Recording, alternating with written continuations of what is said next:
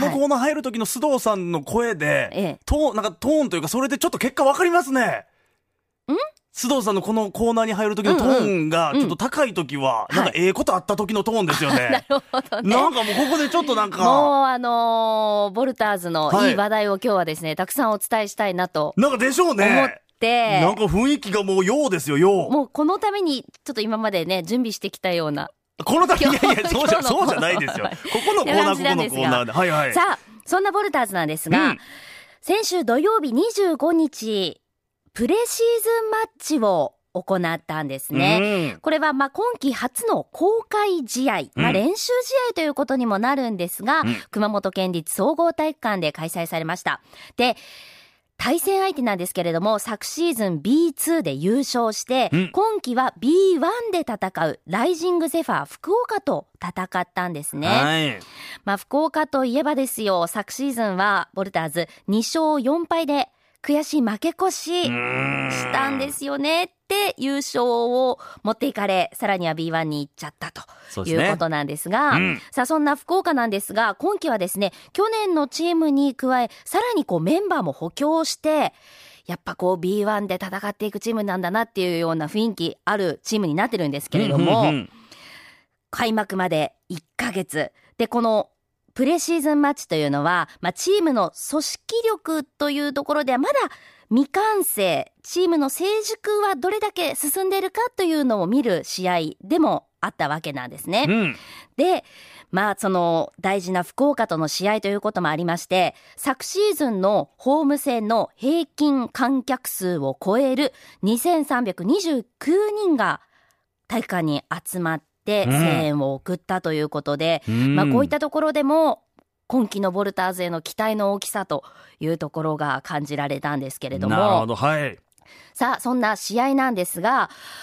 ボルターズはですね、あの今ちょうど中西亮太選手、日本代表にも選ばれた選手ですね。うんはいそれから今季新加入のチリジー・ネパウェ選手。この二人がちょっと今、怪我のためということで、出場できない状態で、まあ高さの部分でちょっと不利な状態ではあったんです。はいはいはいで、高さの部がある福岡に対して、まあ、いかに、まあ、チームでその高さを補っていけるか、チームで守るかというところが課題ともなった試合だったんです。うん。で、内容です。うん最初に、こう、ボルターズのですね、ジョシュ・ドゥインカー選手の連続得点、そして古野選手のスリーポイントシュートなどが決まりまして、うん序盤はリードしてスタートするんですね。うんうんしかし、その後、フリースローだったり、連続スリーポイントなどで逆転を許しまして、前半は38対43、5点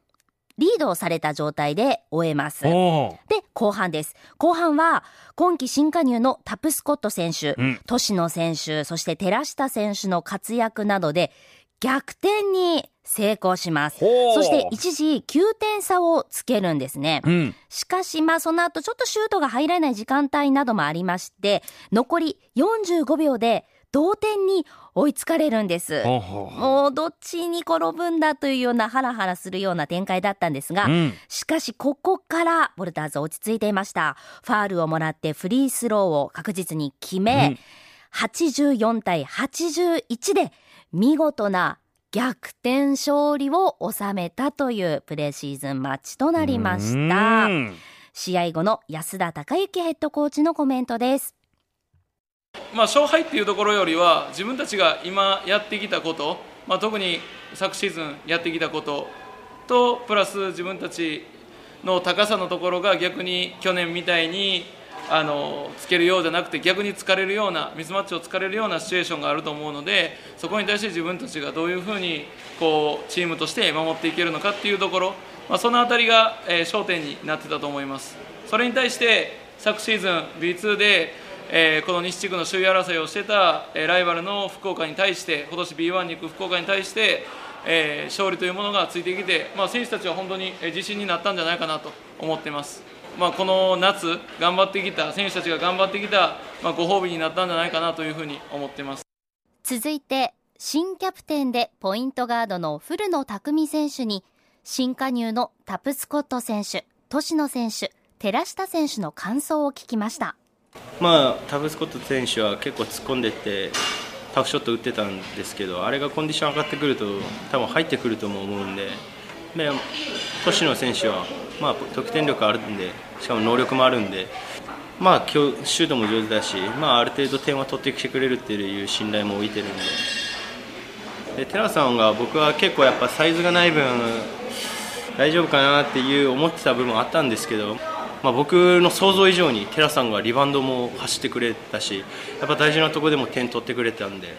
すごいなって頼もしいなってすごい今日ゲーム1試合を通してすごい思いました今日は。今後のアーリーカップ開幕について聞くと、まあ、アーリーカップまた福岡ともしますしまず島根まあ島根ここで20、30つけて勝って、まあ、いいイメージを持ってやっぱ熊本強いなって思ってもらいたいし、まあ、アーリーカップ取っていい感じでシーズンインして、まあ、一番強い島根が開幕でここであるんで、まあ、ファンのブースターさんの声援とともにまずは2連勝してそこから波に乗っていければいいかなと思います。というように語ってくれました。まあ練習試合ではありましたが、はい、会場の中も本当に盛り上がってましたし、そしてライバル、こう、去年は悔しい思いをした福岡相手に勝利を収めたというのは本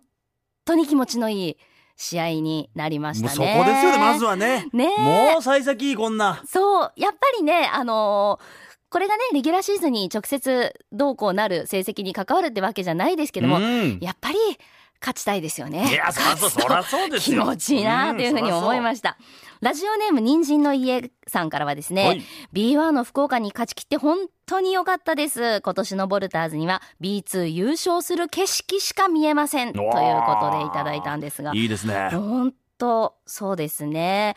あのー、今シーズンが楽しみになるそんな試合を見せてくれたプレシーズンマッチとなりました。はい、で、開幕まであと1ヶ月ということで、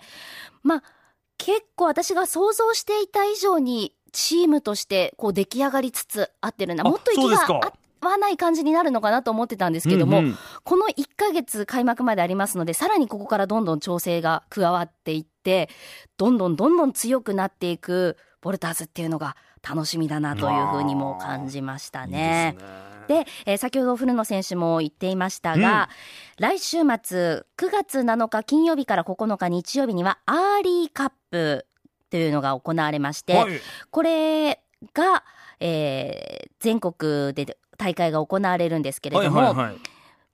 熊本ボルターズはその中の西日本地区の大会に出場するんですね。うん、で、まあ、一発勝負トーナメント方式になっていて、そこでボルターズは初タイトルを狙うということになっております。なるほど。ボルターズ自体はまだタイトルはも持ってないわけですかまだですね、そういった大会で優勝という経験がないんですよね。なるほど。まずそこで勝って、あのー、開幕で対戦する島根スタノーマジックも出場しますし、この前対戦した福岡もその大会出場して、決勝、まあ順当にいけば福岡と決勝戦で当たるということになってますので、いいね、そこでまた勝って、